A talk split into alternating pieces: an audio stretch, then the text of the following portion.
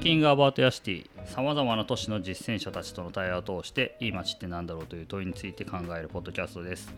えーこんにちはアバートヤシティの小泉洋一です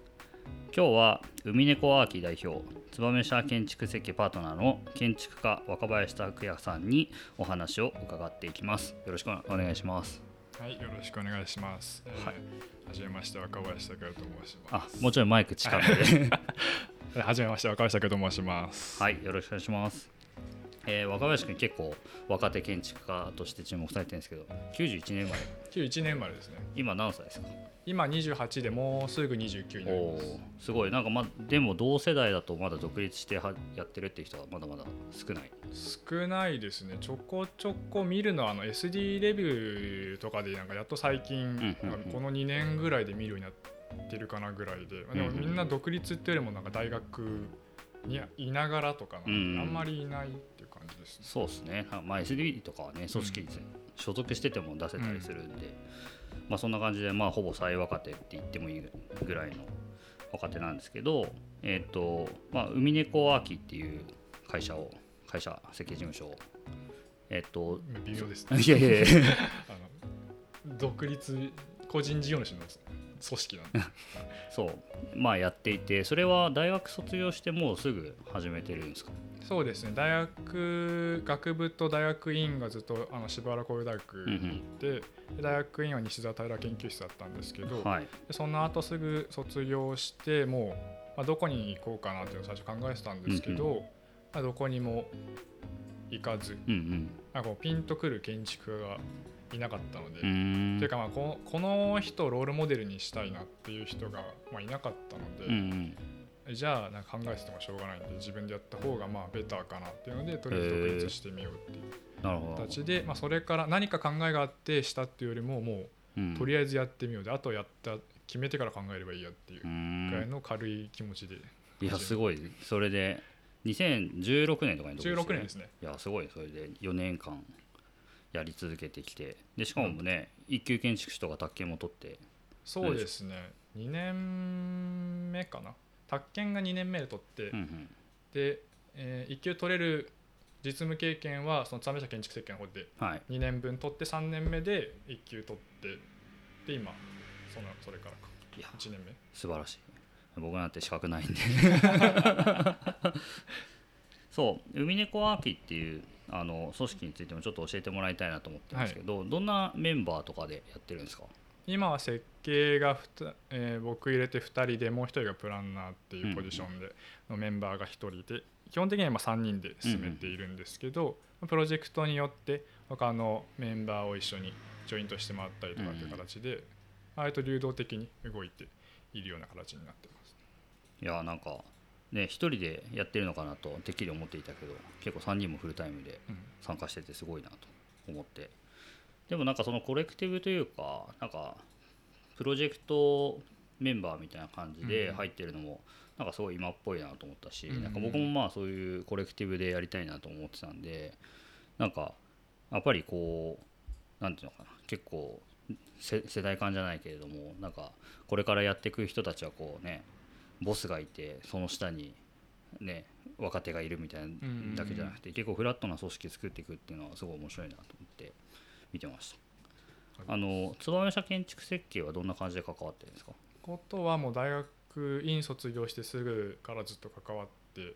いるんですけど、うんうん。基本的にはもうそっちもあのプロジェクト単位で、まあ、成果報酬型でうんいつも、まあ、契約っていう形じゃないんですけど、うんまあ、一緒に仕事やってってういう感んじします。でもスタッフとして就職したってわけではわけではないです、んだよね。だからずっと独立した状態で、うん。まあそこもだから一つのプロジェクトベースで動いてるののうん。一種でしかないっていう。それの一つ他の組織っていうだけうです、ん。いやなんかすごいフラットだなと思って。ね燕社のお二人とかも多分一回り、まあ、以上上というか、えーそうですね。根岸さんが一回り上で永井さんがそのもう もう。もう感じはいはいはいいやでもねなんかそういう関係性だったらねこう普通普通はと言ったら変だけどなんかスタッフとして入りますみたいなことも考えられそうだけどなんかそこで一緒にまあ対等にというかうん。やってるのもねなんか興味深いなと思いつつ、まあ、やっぱり若林さんといえばその燕社の時にやったな、えー、と欅の音テラスという、はい。まあ、練馬の、えーまあ、物件があの非常に、まあ、いろんなところでも話題になっているし、まあ、あの賞も取ったりうん。されていると思うんですけど、まあ、今回はその若林くんがこう街づくり的なまあ目線だったりこううん拠点を運営していくみたいな目線を持ってその建築設計をやっているっていうところをこう聞いていきたいなと思うんですけどその欅の音テラスま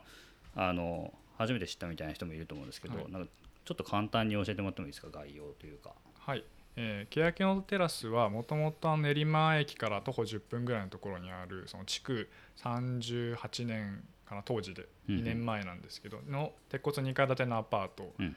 でそれをその植樹一体型の、えー住宅に集合住宅にリノベーションしたプロジェクトになってます。でその基本的にはみんなその家の手前側でなりわいをしてもらって奥に住んでるっていう形になっていてでもあの誰かがまあ管理してるってわけじゃなくてその住人同士で相互に連携して自分たちで自主的にうん。マネジメントしてってもらうっていう場になってます。なんかみんなこう小商いというかその商売をやるっていうのが条件なんですよね確か。そうですね。でもそれは初めのその不動産の募集の時点から、うん。もうそういうふうに明言していてでどういうのをやりますかっていうのは全員にヒアリングしていて、うん。でなおかつ、まあ、どういう事業計画なのかでどういうことをやりたいのかどういうモチベーションでやりたいのかっていうのをそのヒアリングのペーパーを用意してて、はいはいはい。それに熱意を書いてもらってそれを見た上で、うんちゃんと面談もして最後あの入居を決めてもらうっていううん。もちろんそのその銀行の審査とかももちろんあるんですけど、あのそういう熱意の方を大事にしてやってます。結構その倍率は高かったんですか？そうですね。場所に部屋によ最初からどんどん入っていっちゃっうんうん。たところもあるんですけど、最初場所によってはそうですね 5, 5組ぐらいうん。いる中からこの人っていうところとかもあって。それは若林君たちは最初からその運営というか企画も全部関わってやってたんですか？そうですね僕らともう一あのスタジオでんでんっていう、はい。あのふ藤沢さんって女性の方がやられていて、今岐阜の郡上八幡を拠点にしてるんですけどうんその方がもともとそのオーナーさんと、えー付き合いがあってでその方がそのちょうど独立して岐阜に行ったタイミングだったんで,、で東京でできる人がいないかっていう時に僕らに声をかけてもらって一緒にやり始まったっていう経緯なんですけど、その時ぐらいに、あのー企画自体は一番最初の企画はその藤沢さんが岐阜の郡上八幡のその割とビルディングタイプがその町屋形式が多かったんで、うんうん。その感じってまあその地方ではよくあるけどこの形って都内でも結構汎用性があるんじゃないかっていう話が最初のベースにあって、うんうん。でそれをそのちょうどリノベーションしたその住宅のサイズ感に合いそうだなっていうので、うんうん。じゃあそのなりわい小商いをしながら住むっていう形式をこの今の現代でも踏襲してみようっていうのです始まったのが、うん。その企画の部分ですね。なるほどなんかねこうビフォーのあの僕も1回だけ行かせてもらったんですけどなんかこうアフターの今の状態を見るとこう、まあ、塀も取り払われてるし、まああのすごくこうなんだろう前面の道に面してそれぞれの生活というかあの商いをしてる、はい。まあ、特にイベントの時に行かせてもらったっていうのもあるけど、でもなんかビフォーの写真を見るとめちゃくちゃ普通のアパートっていうかよくあるやつみたいな。そうそうそうそうそうねだから結構なんかあれ汎用性があるなと思って、うん。そうですね。まあ、結構こう手を入れてる部分って言ったらどういうところなんですか、手を入れてる部分は、えっと、あちょうどあそこに、はいえっと写真が。あのこっちの リスナーの方は見えないですけど 見ながら話すと、はい。えー手を入れたのはほぼ全面の開口全面の壁部分と手前のデッキだけで、うん。あとの3歩その側面と後ろ側はもう塗装を変えただけです、うん。で本当に手を入れる場所は正面だけっていう。形で割り切ってます。意外とこのビフォーの写真をよくよく見るとあのハの字と逆ハの字というか、はい。階段もあのね二方向に上がっていくようななんていうのかなあの外廊下に上がっていく階段が2つあるんですけど、それもなんか最初からついてたんですね。最初からついてました。なんでうん本当にもともとあるところは何もいじってないです、うん。あの唯一1階部分にこう通り抜け通り抜けというかピロティみたいな部うんう分ん作って、そこで結構イベントの核になってるとはい。思うんですけどなんかそういうのもやっぱり聞いてますか？あそこのコミュニティ作りとか。あそうですね。やっぱりその自分の部屋じゃないまあセカンドスペースなのかな、うんうん。あの位置づけ的には、うんがあるっていうことはすごく重要で、まあ、今の時期当初からやっぱりその何かイベントをやったりとか、まあ、自主的につやるときに、まあ、そこを自分の部屋だとどうしても狭いんで、まあ、うんそこを拡張して使いましょうっていうのが、まあ、コンセプトの中にはあって、まあ、例えばその飲食店でも、まあ、自分の店舗の中だけで完結しようって思うとじゃあ客席どうしようとかトイレどうしようとかっていうふうな問題が出てくるんですけど、共有部に全部そこら辺は賄っていいですよっていうふうなことがあるのでその小商いができるスペースは8平米ちょっとなんですけど、うんうんうんまあ、それだけで、まあ、完結するわけじゃなくて、まあ、そのな真ん中の共有スペースを一緒に使ってもらえるとよりそれが生きるんじゃないのかなっていうふうにしなってます。ねこの「なりマルシェ」っていうイベントのイベントの名前でいいのかなあそうですはい。の時に、えー行かせてもらったんですけどあそこでこうお店的にあのフードを出してる人がいたりとか、まあ休憩ゾーンになってたりとか、まあ、雨が降ってきたらそこでね雨宿りしてるみたいな感じだったけれども、その「なりマルシェ」っていうイベントはどれぐらいのペースでやってるんですか、えー最初は、え2ヶ月に1回かな、うんうん。あの始めた当初とかさ最初の年度は。やっていて、で途中で2ヶ月に1回がきついぞってなって、でからは3ヶ月に1回とかにしてるのかうな、ん。でそのでその途中まではずっと僕らが割と全般的に用意してうんたというか、どういうふうにやりましょうとかどういうコンセプトでやっていきましょうとか全部決めてたんですけど、途中もう半年ぐらい経ってからはもう入居者ベースで入居者がメインで何かこういうのやりたいと考えていくようになってマルシェの実行委員会というのもうんうん。入居者の中で立ち上げてもらうってんでもう今はもう完璧にそっちらにもうシフトしてやってる形にしてます。すごいですね。半年ぐらいでそういう割と自立モードに切り替わってあそうですね。あそれはすごい早いなと思って、うん。僕らの当初の予定は1年後だったんですよ、うん1年ぐらいかけてまあ徐々にもうあの割合をうんうん減らしていこうかなと思ったんですけど思ったより早くみんながやりたいっていうふうに、うん。やりたいというか、まあ、自分たちで考えてやりたいっていうふうに言ってくれてたんで、うん。それはすごいありがたかった。うん。今はどんなお店をやってる人たちが入ってるんですか？今はえーっと例えば、まあ、雑貨屋さんと、うん。あと子どもの学習教室やられてる方と、うん。あと自転車屋さんとあ自転車さん入ってるんだ。入ってます。へであとフェルトの作家さん、うん。フェルト作家さんとあと服屋さんと、うん。本屋さんうん。と、あまあ、そんな感じですね、あと、まあ、ちょっと業種かぶってる方とか、はいはいはい。設計系の人も結構います。あ結構いる。ねはい。へえいやなんか僕が行かせてもらった時も本当にサラリーマンやりながら本屋さんやってるみたいな人とかうんはい。いて、普段の仕事はちょっと忘れちゃったけど結構硬い仕事なんだなと思いながらあそうですね、はい、硬い仕事ですそう硬い仕事だなと思ったけれどもまあしかもこう結構こう高価なね建築写真の本とかも売っていて、えー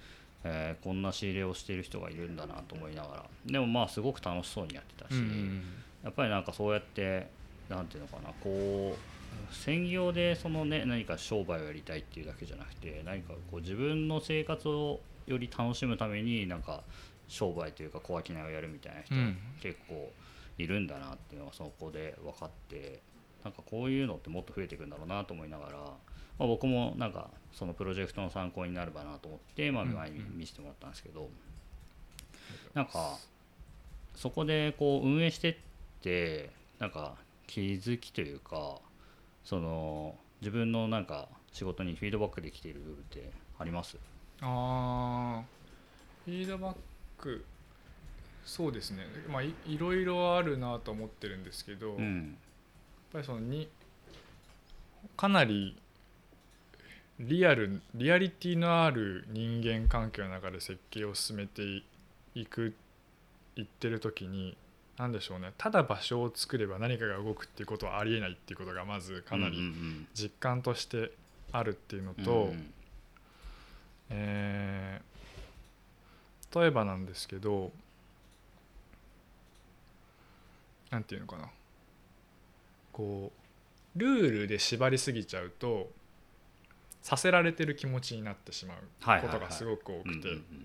じゃあじゃあそうしないためにはじゃあどれぐらい縛るのか縛らないのかってそのソフトな部分が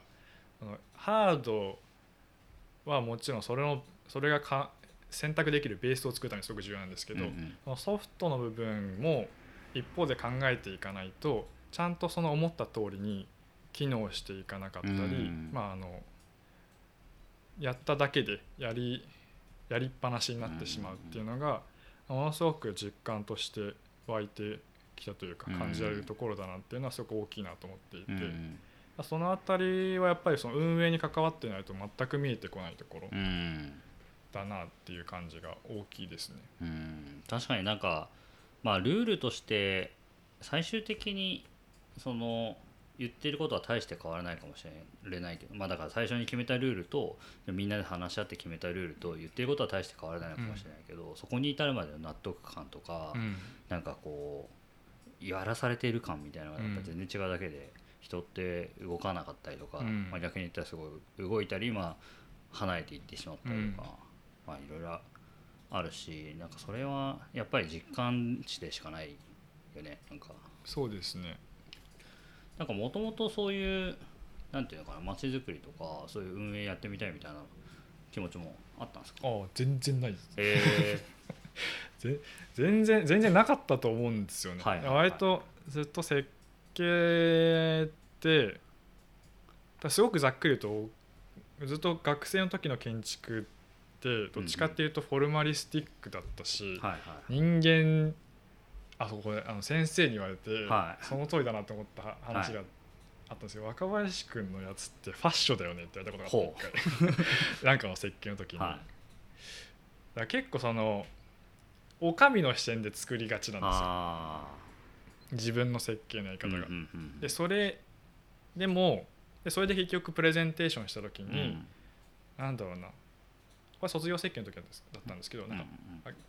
公表されしてる先生たちから難しくて分かんないっていうこともあったしあとなんだろうな。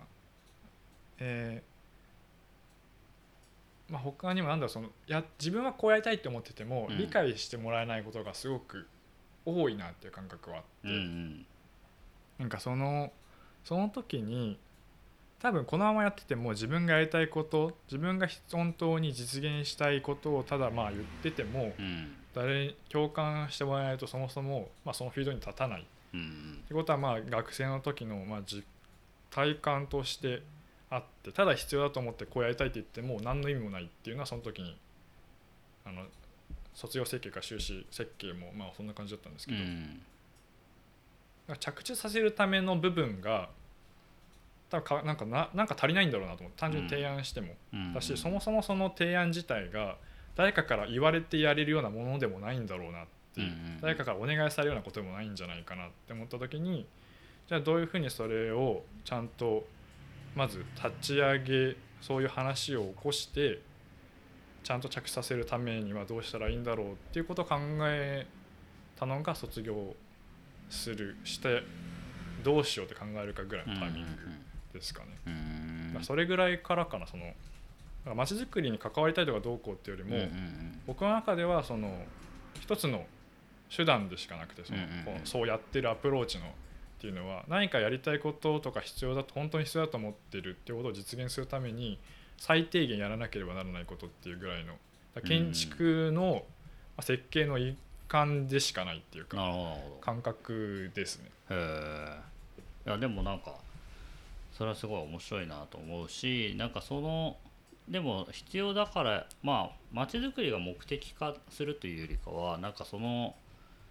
何て言うのかなこう豊かな使われ方をしていくとかたまあ、自分が作ったものが、ね、やっぱりこうファシズム的に作ってもやっぱり誰も動かないさっきのルールの話じゃないけれども、なんかこれでどうだってやっても動かないのと同じで、なんかせっかく作ったからにはこうやって動いてもらう。じゃそのためにはどういうアプローチをしていったらいいかみたいな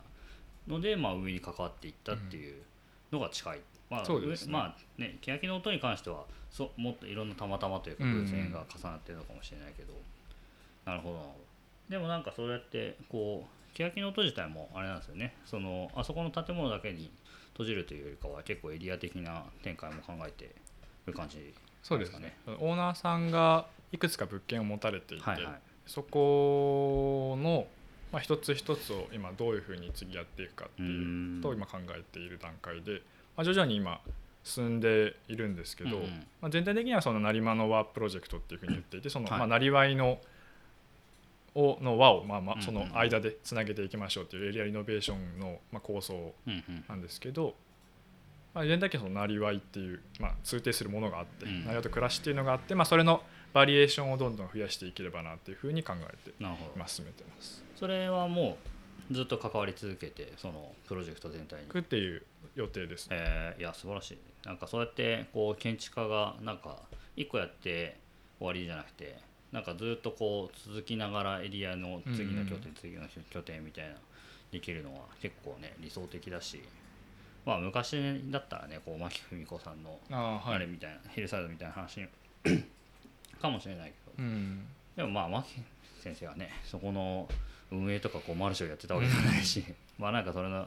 ねやっぱり今の時代ならではの作り方っていうのは絶対できるなと思って。はい、いいっすね。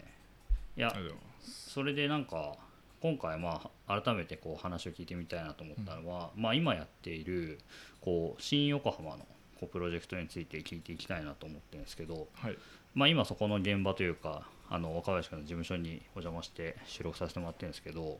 この新横浜のプロジェクトはどんなことをまたやろうとしてるんですか？ここは、えー、と全体のコンセプトとしてはうん。その食を通して日常をリデザインしていこうっていう、あのコンセプトでやっているんですけどこの建物自体は新横浜食料品センターっていううん。名前で、僕の祖父がえー今から50年ちょっと前に、まあ、新幹線の新横浜駅が出て、できてすぐぐらいの時に建てた建物でで当時その食料品センターが作る前にその祖父がちょうど不動産業を始めてまだこの辺りがその田んぼしかない時だったんで、まあ、その新しくその入居してくれる人がその食料品を買う場所がないよねっていうことで、肉魚野菜乳製品とかを集めて食料品センターっていうのをまあ建てたのが最初の、えースタートになってます。うんまあ、まさに前回の東京オリンピックの時のそう時の そんぐらいにやったプロジェクトですね。なんで、まあ、それがもう築53年目かな。うんでまあかなり耐久性があまあボロボロになってきちゃったんで、うん最初はその全部建て替えて新しいのにしようと思ったんですけどちょうどその中にうなぎ屋さんと八百屋さんが入ってるんで、まあ、その人たちが、えーまあ、に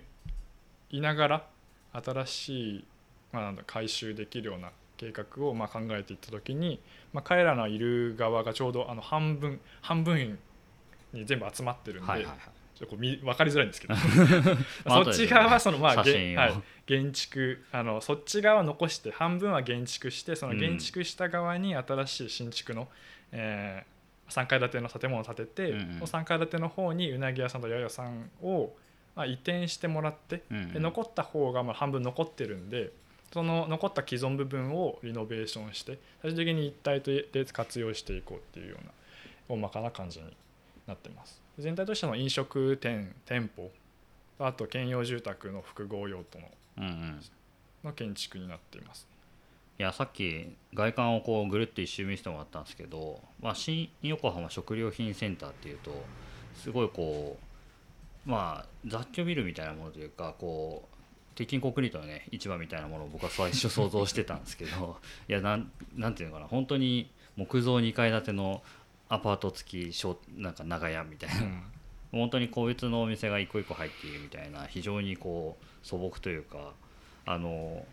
新横浜っていうとまあ関関東というか横浜の人だったらまあなんとなくこう新幹線乗る駅っていうイメージがあると思いますしこうパシえっ、とえっ、と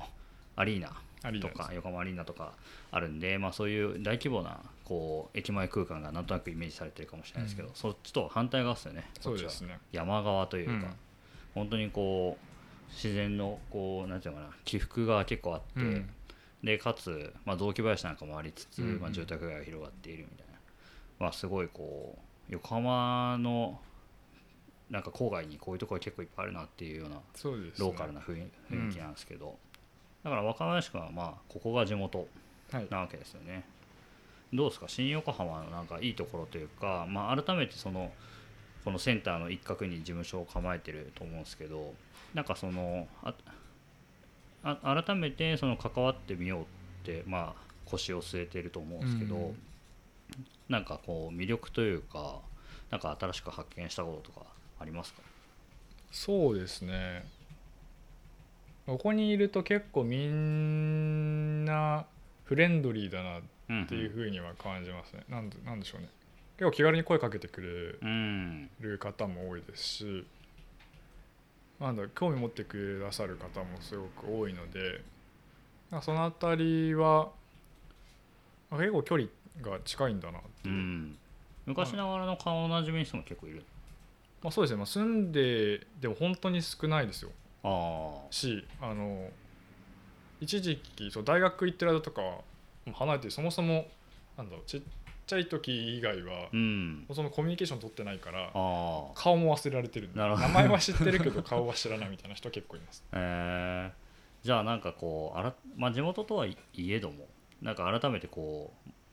うなんか移住してきた感じというかそういうのもあるのかな？まあ若干ありますね。うん。今住んで住んでるのも近くに住んでるえっと今住んでるのはじ、えっと実家がすぐそこにあって、うん。そこと今練馬にも別のあそうあの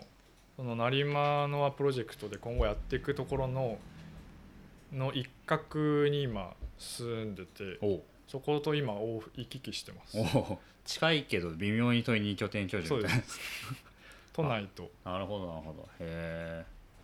じゃあなんかそっかでも実家とねなんか僕もすごくそれは思う自分自身も思うけどやっぱりまあ親が住んでるというか自分が育った町っていうのは意外と、なんていうのかなこう大人になるまでそこにいたわけではないからやっぱりそ意外とこう解像度が低かったりとか、うん。なんか地域資源とか全然見逃してたり、まあ、何よりこうやっぱり人人のネットワークがあんま見えてなかったりとか、うん。特にまあ僕なんかはねこう郊外の住宅街育ちなんでまあその古くからのこう歴史、えー、と例えば祭りみたいなものも結構希薄だし、うん。なんかこう下町っぽい感じもないんで逆にねなんかこう地元をやろうと思うとなんかどうしたらいいのかなって思っちゃうけど。なんかでもそのある種こうおじいさんがまあ立てたプロジェクトをまあねこうか家族というかそういうファミリーヒストリー的なものを掘り下げながらやっていくと思うんですけどはい。なんかこの山荘の新築するところにはどんなストーリーをストーリーというか機能というか持ち込もうとしてるんですか？この模型はねすごく迫力あるんでまあ 後で写真で あの show note とかに貼っつけておきたいなと思ってるんですけど。そうですね。やっぱり既存のまあ食料品センターが持っている、うん。まあ、その地域のための食の拠点であるっていうことと、まあ、一方でその今テナントが、個性豊かな表情で表に出てきていて、まあ、個々はそれぞれ独立してまあちゃんと営業うまくやってるんですけど、それがこう全体の、まあ、屋根というかひさしというかの中で、まあ、なんとなくまとまっているっていう感じはその新しい方でも、まあもう一回解釈して導入したいなと思っていて、そのためにその、えーまあ、モデルを見ていただければきっと分かると思うんですけど、まあ、全体としては大きいメガストラクチャーがあって、まあ、そこに対してちっちゃいあの個人の、まあ、テナントというか住居というか、うん。まあ、スペースが、まあ、こう点在してうん群がっているような形になっているっていうのが、まあえっとまあ、流れとしては、まあ、なんとなくまあ連関しているかなって、うんうんさせているかなっていうところではありますね。でまあ、この12階部分が基本的には新築も開始部分も含めて店舗,、うん店舗空間うんうんにしているっていう。まあでも結構模型を見るとねこの通り抜けを作っていったり立体的な階段を作っていったりえっ、と、え3階が乗っているのがメガストラクチャーに乗っていてで2階部分がそこから吊るされているで1階部分は完全に独立して、まあひその吊るされた2階の下に平屋が立ってるみたいな。そうですね。で3階のメガストラクチャーの上にはこう、なんていうのかな。こうある意味すごいこうバナキュラーな感じの住宅群がボコボコボコって乗っかってるっていう。めちゃくちゃ迫力あるけど敷地から見るとそんなに大きくは実はないっていう。い。やすごい面白そう。これはいつぐらいをめどに作ろうと思ってるん来ですか？年の、うん今のところ秋って言ってます。来年の秋に？に、えーこっちが出来上がるえ？予定です。マジで？えただちょっとわかんない。着工がね年明けぐらいにしたいなって言ってるってただちょっとわかんない。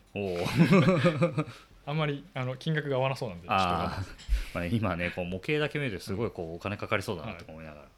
まあ、一応鉄骨造って感じですかこれ。鉄そうですね。おメガストラクチャー自体は鉄骨造になっていて、まあ、あとはちょっと今総鉄骨にうんするかどうしようか考えているところです、一部木造木造にしようか、うん。いやすごい面白そうだしなんかそのさっきまあ事前にちょこっと説明を受けてたんですけどその古く、えー残す方もリノベーションしてこうシェアキッチンみたいなのにしていくっていうはい。話なんですけどそれ運営とかにも関わってくるんですか？そうですね。今のところそういうふうに考えています、うんうんで僕らの事務所兼住宅が新築側の一角に作るんですけど、うんうん。やっぱりこの、まあ、今基本の計画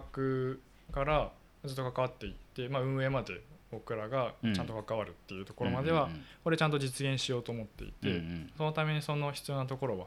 運営をするっていう形でやっていこうと思ってます。なんかその地域の人に対しての開き方みたいなのも考えてるんですか？そうですね、まあ、できればその使ってくださる方たちは、まあ、地域でうん。新しくなんか始めたいけど、うん。まあ、お店とかやりたいけど、まあ、新しく借りるのはハードルが高いよねっていう人はもう1日からまあ借りれるよとか、まあ、あとはえっと、一一箇所そのお惣菜のカフェレストランみたいなのを作りたいんですけど、うん。まあ、そこでできるかどうかちょっと分かんないですけど、うん。理想的なのはその地域のお母さんたちの味がお惣菜コーナーの一角で出てくる。うん。まあなんかできたら面白いなと思っていて、やっぱりその各家庭でみんなうん。努力すごく努力をしているはずで,、で全然違う味があると、それに触れる機会って、まあ、全然ないけど、うんそれってなんかちゃんと仕立ててうん。提供すればちゃんと価値になるんだっていうことはなんかみんな実感してもいいんじゃないのかなっていうふうな,、なんか機会みんなやってくださいねっていうよりはなんかそういう機会が作れるような場所になれたらいいな。うん。ことはなんとなく考えてます。こっち側を。うんうん。なんかその街のポテンシャルはありそうですか？そうですね。やっぱりそのファミリー層と、うん。まあ、しからシニアにかけてがまあすごく多いう。んうん。最近移住してくる今移住というか、ま移住なのか。な移住なのかな？まあ引っ越し？転転引っ越して あのそうもうそれぐらいの、うん。そう転転入層がうん。もうそれなりにいるので、新横浜駅の開発も今されていて。線路が相鉄線と東横線東急かな。相鉄と新東急新横浜までになんかグッてつながってはいくんですよ。うんうんうん。なんで、総直がね。はい、でまあみたいなのもまあ相まって、うんうん。まあ、結構あの周りで移ってきてる人も多いかったりするので、うん。まあ、あとはその地主が丸ごと土地相続の関係で売っちゃってそこが卓造されるっていうケースもまあかなり増えてるので、あだあからちょうど今ぐらいのタイミングですね。あうのん。ちょうど前の代から移り変はいえるタイミング。はいはいはいまあねそのまあちょうど戦後でね地主さん始めましたとか、うまあそれの土地を持ってた人がまあおじえーその人がおじいさんだったのが息子さらに孫にっていう、うん。まあ、タイミングがねね。来てるのかもしれないですねなんかその地周辺のなんかお店とかそういうのはやってる人とかいるんですか？周辺のお店この辺りってなんかすごいなんでしょうね。個人店というか。ちょうどこの辺りはうん。結構何もないあところで駅の近くまで行かないとうんなかなか難しあかったりはしますね。なんかあるんですけど、うん。入れ替わりが激しかったりとあかそうなんだ、まあ、なかなかねこう目的がなくてここに来るっていうタイプの街ではない、うん。ななんかこうとまあもちろん住んでる人は通り過ぎるっていうのはもちろんあるかもしれないけども何かこうなんていうのかな。行く他のところがあってそのついでにっていうのはなさそうな、まあ、新横浜駅の裏側っていう、そうですね、うん。だからやっぱりその単独でお店をやろうっていうのは結構しんどいのかなっていうふうには感じますね、それは練馬の時はどうだったんですか？練馬の時も、えーやっぱり住宅街の中なんで、やっぱり単単独でそこでうん。ここでもう、えー営業利益を全部なんか売り上げを全部ここで賄いましょうみたいな人初めから想定してなくて、あなるほど。あっちもあっちで。うんうん基本的にはその兼業ベースだったりとか、まあ、基本的にはウェブでちゃんと利益を持っていて、ここ店頭では人とコミュニケーションを取ることをメインにしてたりとかっていうふうな方を想定しているんでやっぱりその専業でやっていこうっていうのはまあ結構難しい条件だなっていうのは、あのーある程度伝えてというかうん。それでもやってみた人はいますが、ね結構駅から遠いもんねあそこ。そうですね10分ぐらいか慣れてないと遠いので。うん。結構ね普通の住宅街の中に突如現れるみたいな、うんまあでもそれでもねなんかすごく人気というかだから僕が前に見せてもらった時に確か自転車屋さんなかったと思うんだけどあったのかな？いつでしたっけ？いらしていたうてんいつだっけな？でも1年、まあ、去年ではあると思うんですけど。割とそう？入れ替わっていない。入れ替わ自転車屋さんは入れ替わってないんでまああ開く前だったのかな。あでもちょっと最初からは遅れては入ってます。ん。いやでもねなんかその結構、ま、今満室に入ってるじゃないですか焼き直とかも。最近でも移り変わりがあそうなんだ。あって。にえっと一箇所は変わってまたすぐ入ったんですけど、今コーヒー屋さんが開いてます。あそうなんだ。まあでもねなんか僕もこれからそういうプロジェクトをあそういうプロジェクトというかそれに近いわけではないけれどもそのシェアハウスのプロジェクトを運営していくっていうのがあって、でまあそこは駅には近いんだけどまあそんなに立ち寄りがあるような場所ではないんでどうやってその入居者を埋めていくかみたいな、ん。まあこれからだ不動それはまあ中華の不動産屋さんのまあ手腕にはなるんだけれどもどうやってその魅力を伝えていくかというか物件そのものの良さを、まあはい。出来上がる前、まあ出来上がる前にはもしかしたらそんなに伝えられないのかもしれなくて、うん。まあ出来上がったものを見て徐々に入っていくっていう形かなっては思うけれどもやっぱりその商売ってとか何かこう拠点みたいなものってどうしてもやっぱりこう利便性みたいなねうん。ものに引っ張られてしまうんで、なんかでもね、まあ、そういうだけじゃないその観光客的に来る人たちだけじゃなくて、こうローカルの人たちがまあ必要と思えるような機能とか店とかができるといいよね。なんかそこで。需要というかね関係できると。なんか本本来はなんかそういうところでなんか最初に始めるのがいいかなとうんうん思っていて、まあ多分今のまあ家賃的にも、まあ、なんかリアリティのある規模感的にも、まあ、最初に何か始めるっていう時に住宅地の中で、まあなんかうまくできうんうん。るなんかスタートアップ的になんか始められるっていうのは一つの形として、まあ、結構あのこれから増えてた方がいいんじゃないのかなと思っていて、うんうんでなんなんでそう思うかっていうとやっぱりその路面店とかと違って、あのちゃんと営業しないと人が来にくいっていうのが間違いなくあって、うんうんやっぱり分かりにくいし住宅地のうん方が、だから何か頑張らないとちゃんと来ないけどその分家賃は安いと。うん。うんだからそこでちゃんと営業スキルを身につければ多分路面規模が大きくなった時に多分何もしなくても人来るはずだから、うんうんうん。多分その後やっていけるはずなんですよ、だからもうそれをやらないまま家賃の高いところに入っても多分絶対うまくいかないんで、その準備の間のそのちゃんと出店するっていう前段階をその生活の延長とかあか低いリスクの中でうん。ちゃんとできるっていうようなことはなんかみんなやってってもいいんじゃないのか。な、うん。何かやりたいと思ってる人、うん。うんでなんか別にそこでなんかやりたいなと思ってたけどやっぱり自分には向いてなかったっていううん。気づくのも一つの価値だと思うし、うん。なんかとりあえずやってみれる場所っていうのがうん。まあ今全然ない状態なんで、うんなんかそれが増えていくといいのかなっていう。なるほど。でまあそういう人たちがこう育っていって周りのまあ物件にもうちょっと条件のいいというかもうちょっと広い物件とかさらにそのね固定ファンがついた中でん例えば空き物件をリノベーションしていくみたいなうん、ことが起きていくといいですよね。そうですね、うん、なんかあの今のはねこうお店をやる側の目線としても重要だけどなんかこうローカルの、まあ、住民としても結構そういうのはいいなって思っていて、なんか結構今回のコロナのなんていうのあのステイホームみたいなところで、まあ、もちろん観光業みたいなところも、まあ、打撃を受けているし、うん。でそれを受けてそのマイクロツーリズムみたいな言っている、はい。まあ、あの星のやの社長とかも言っているけれども、うん。まあ、その近い自分の近所だったりとか近くに旅行をする感覚ではい。その地域を歩いてみようとかうん。地域のこうおすすめを知ってみようみたいなこととかも言われていてなんか実際に僕も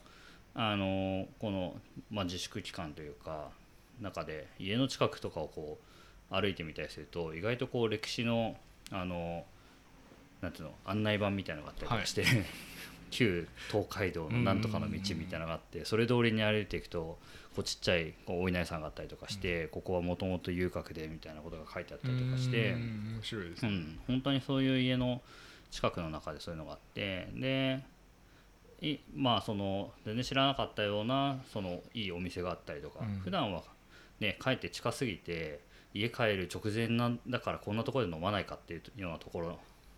でまあ意外と入ってみたら美味しかったりとか、うんうんなんかね、まあ、僕だったら横浜駅の近くだからた、まあ、飲みだとこう野毛とかによく行ってしまうから、なんかこう家の本当に目の前のところまで行ったらもう家帰るかみたいな感じだったりするんでわざわざそこで飲まないとか、うなんかこう飯屋を探したりはしないんだけれどもなんかそういう地域の中に意外といい場所あるじゃんみたいなうんうん。掘り掘り起こしができる。でそういうなんかそのまあ歩いて行ける範囲の中にどれだけ魅力的なというかまあめちゃくちゃ有名な店ではなくてもいいんだけどその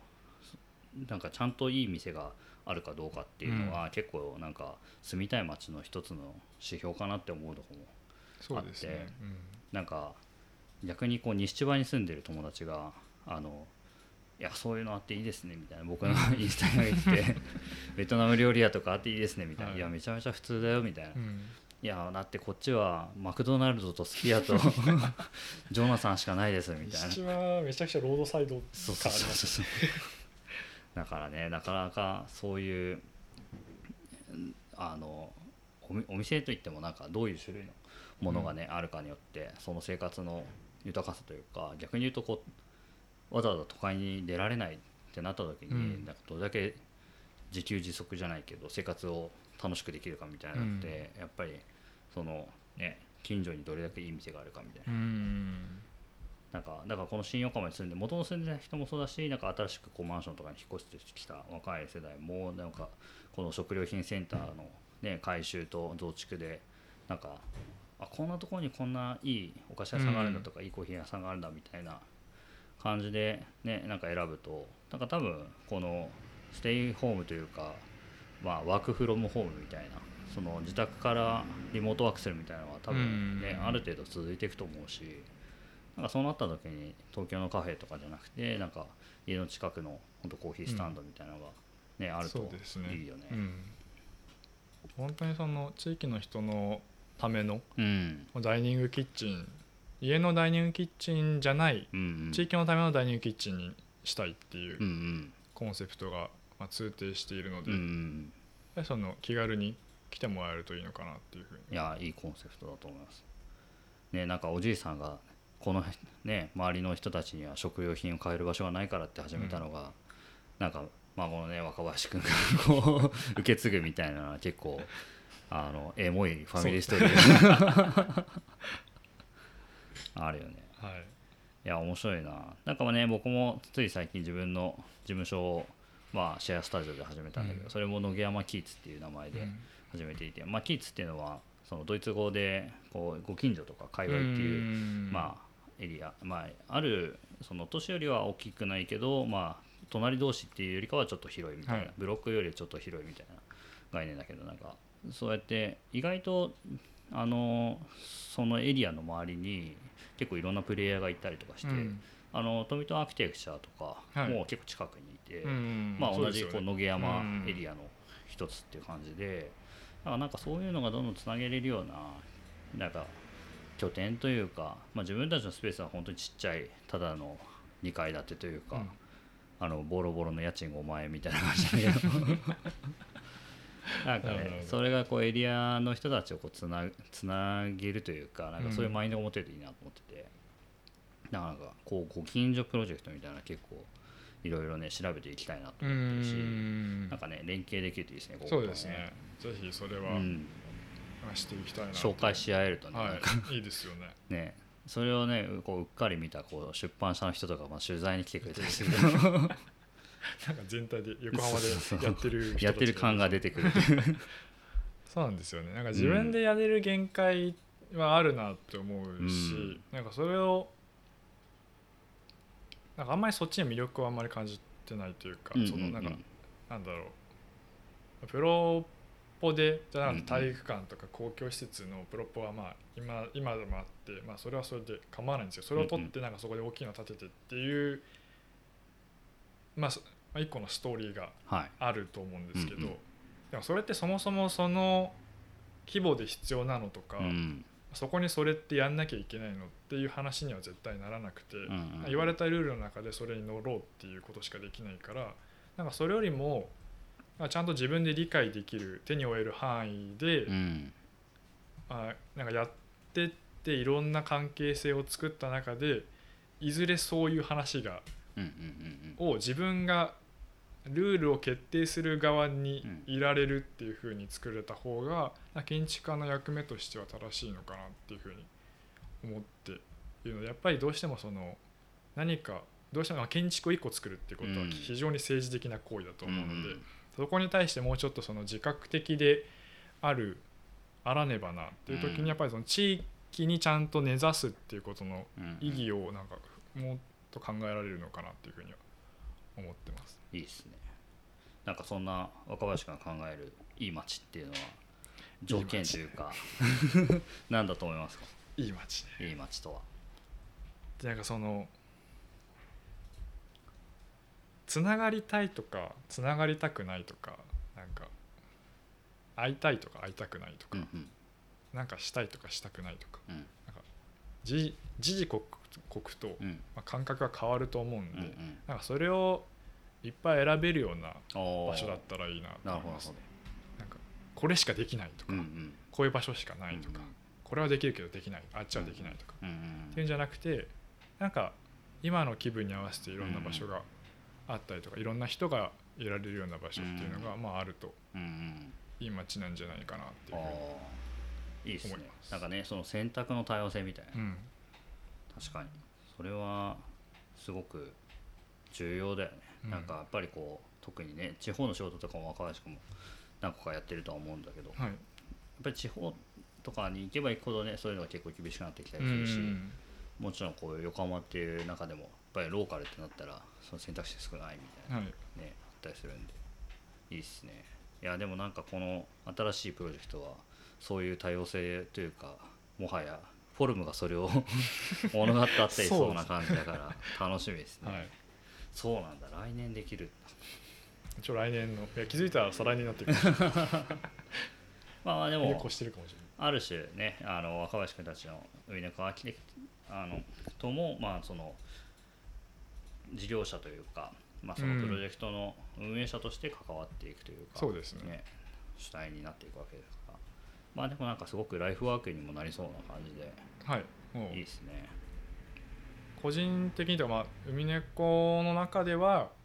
もうこれはうん。これから10年20年ぐらうん。い新横浜でまあいろいろやっていくうん。だろう。うんうん。プロジェクトのまあパイロットである。位